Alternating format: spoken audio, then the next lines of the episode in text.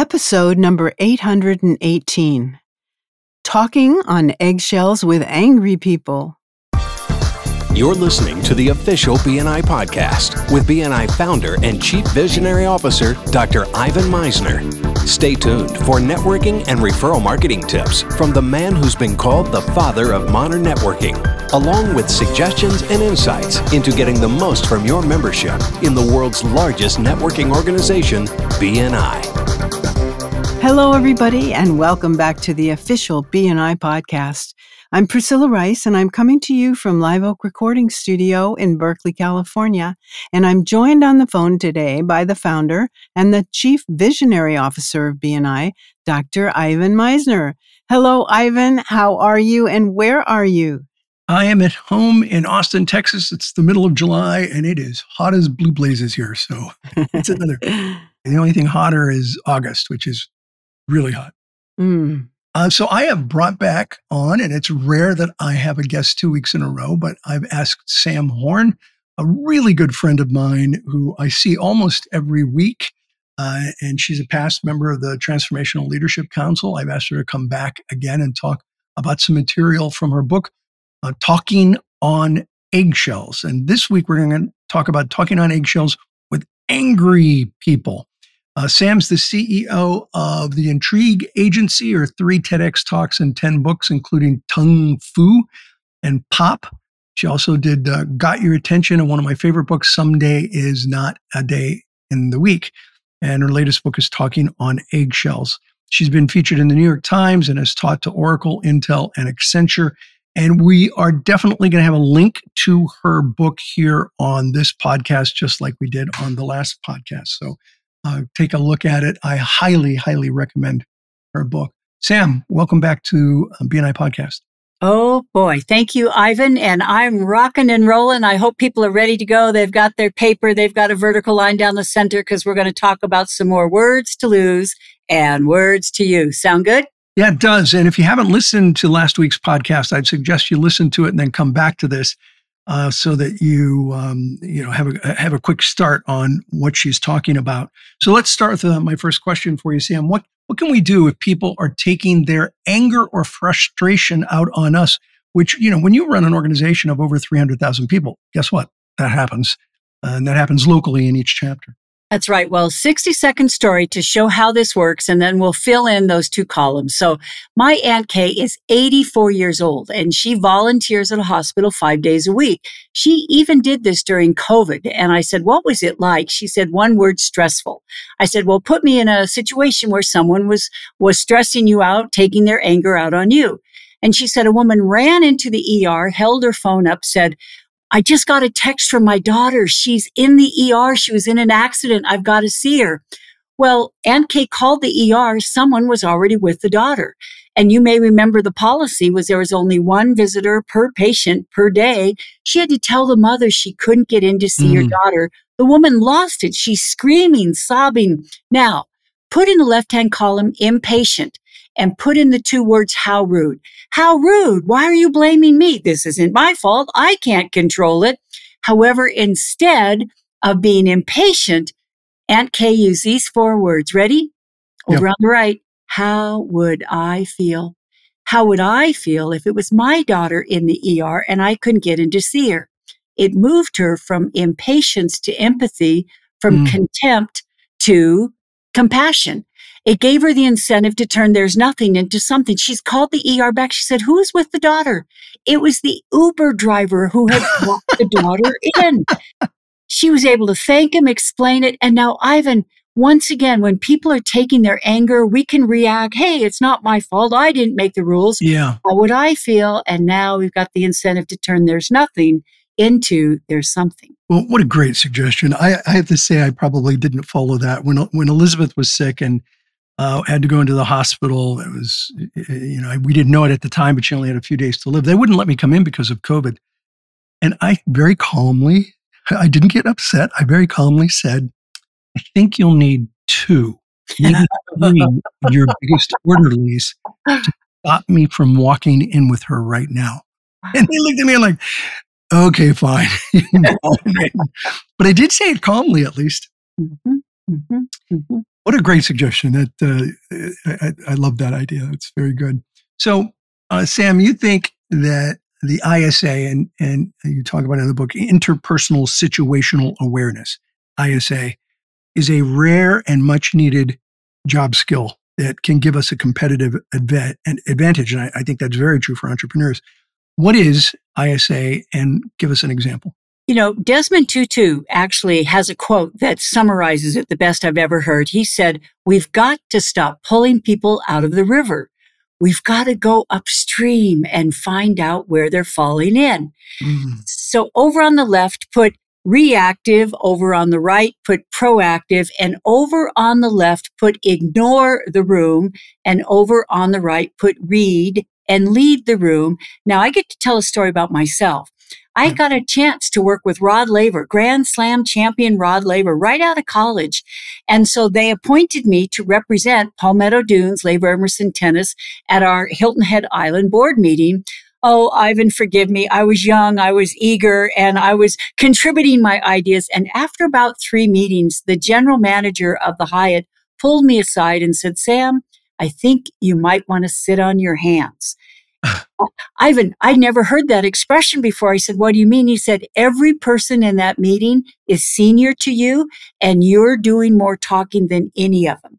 He mm-hmm. said, From now on, before you say anything, ask yourself, Is it good timing? Is it welcome? Is it additive? And part of ISA interpersonal situation is reading the room. Have I done more talking than my share? As, Can, am I give those three things again? I want everyone to hear that. Is it good timing? Yeah. Is it welcome? Yeah. Is it additive? Yeah, very good. All right, I interrupted you. Sorry. No, it's just, you know, when Jeff Weiner, who was uh, the CEO of LinkedIn, said this is the number one skill gap in the world. We can hire coders, we can hire techies, we cannot hire people with this ability to pay attention to nuance wait a mm-hmm. minute, I'm talking to this person and I can tell they're tapping their foot and they, they want to get the heck out of there. Right. Stop talking, right? right? Or I'm I'm requesting something and I can see that they've got their arms crossed and the answer is going to be no. It's like start responding and getting ahead of the room. You know what I call this, Ivan? Think upstream. mm, I love that. I love that.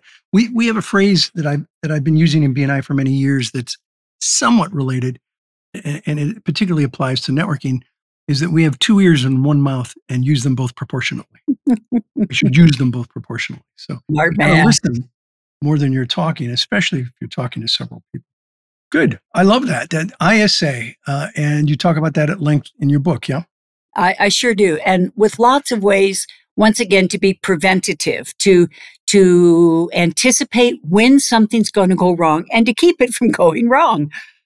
Well, talk about going wrong. If something has gone wrong mm-hmm. and people are blaming each other, you have a way we can be a pattern interrupt and motivate people to find solutions rather than fault. What is that? Yep. So let's put on the left find fault. We've all had that situation. Something's gone wrong. Fing- people are finger pointing, you know, fault finding, etc. Now is the time to do what's called a pattern interrupt. And guess what, Ivan? we don't start talking over them because if people are yelling and we talk over them, what will they do? Yeah, they'll yell just talk louder. They'll yell. Yes, right. The voice of reason gets drowned out in the commotion. So instead, yeah, you play sports. In fact, you're very big into martial arts, right, yeah. Ivan? Yes. Okay, well, anyone who plays sports knows what a referee does when there's a fracas. You know, he makes a T, right?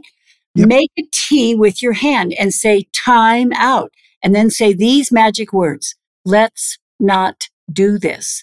We could spend the rest of the afternoon arguing about who dropped the ball on this. It won't get this client back, you know, mm-hmm. or this won't help. This won't yeah. help. You know, do you see how stop it with a hand motion and then say, let's not do this. This won't help. And then you can actually use something that John F. Kennedy said. He said, our task is not to fix the blame for the past. It's to fix the course for the future. Mm. Mm, very good. We have a mutual friend who wrote a book called Solutions Focus. Um, uh, and, th- that book talks a lot about uh, focusing on the solutions rather than the problems, which is kind of what you're talking about. Yes, agreed. Yeah. Uh, I love that. um, is you know many of us use um, uh, lots of time in meetings in person or, or online. What are your uh, talking on eggshell tips for making them more purposeful and, and productive? You know, Ivan, I know that your podcast goes out to more than 75 countries, more than 300,000 people, and this tip is universal. Richard Branson said, Time is the new money. And I think time is the new trust. And mm the clock starts ticking the second we start talking. And if we want people to trust us, we will keep our time promises. So in particular, here are four things we can do to make our meetings more purposeful and productive so that we keep our time promises. Number one is to have rules. It's like, Ivan, you know, imagine if we just drove out on a road and there's no crosswalks, there's no traffic lights, there's, it'd be chaos. We wouldn't be safe. Guess what? most meetings have no rules. People can mm-hmm. talk as long as they want to. They can interrupt each other. So post rules in advance so that there is etiquette on the call so people are treating each other with respect. Next one, we always start on time. Can I just say, I think that's one of the reasons that BNI has been so successful is that everything is timed. That's right. The amount of time that you have to, to introduce yourself, the amount of time that you have to give a referral, the amount of time to be the featured speaker, everything is timed, which makes it very, very effective in getting through the whole process. See, Ivan, it's huge. It is go back to the power of that. Do you know what the definition of anxiety is? What's that? Not knowing. Two words. Yeah. If we don't know how long this is going to take, if we don't know when they're going to put a sock in it, if we don't know when we're going to have a chance to talk, we're in a constant state of anxiety. We can't focus. So by BNI keeping its time promises, then people can trust. I know it's going to start on time. I know right. it's going to end on time. I know that person is going to stop in two minutes and then it's my turn. And it really does result in a purposeful, productive meeting and people show up yeah. because they're not in a state of anxiety about whether this is going to be a waste of their time.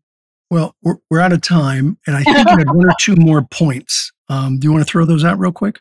Okay, real quick is that I know people from around the world go to Burning Man. I mm-hmm. would recommend that everyone look up on search the rules of Burning Man. Because come on, you're out in the middle of the desert. It could be chaos. And yet they have rules about gifting. They have rules about picking up your trash. They actually have people on their hands and knees crawling around in the sand, picking up the smallest pieces of trash.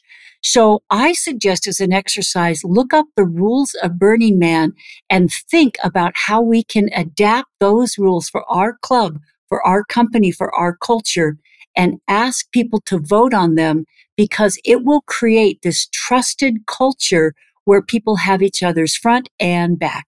Well, it's a great suggestion. And our policies for members have been voted on by the members. That's why we have a board of advisors. So mm-hmm. that's exactly what we did to build the organization. Listen, we're out of time, Sam, and I didn't give your website last time verbally, but it will be on the on the transcript. Everyone, Sam's website is samhorn.com. That's S A M H O R N, as in Nancy, samhorn.com.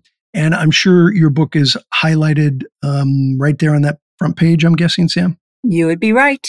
Okay. I really recommend you take a look at this book. It's a great book. Sam is an amazing human being. She has great content. And it's been a pleasure having you on for the second time, Sam. Thank you so much. It's a joy. I hope people find it interesting and useful, Ivan. They will. Back to you, Priscilla. Great. I think that's it for this week. Thank you so much for the great information. This podcast is sponsored by MisnerAudioPrograms.com.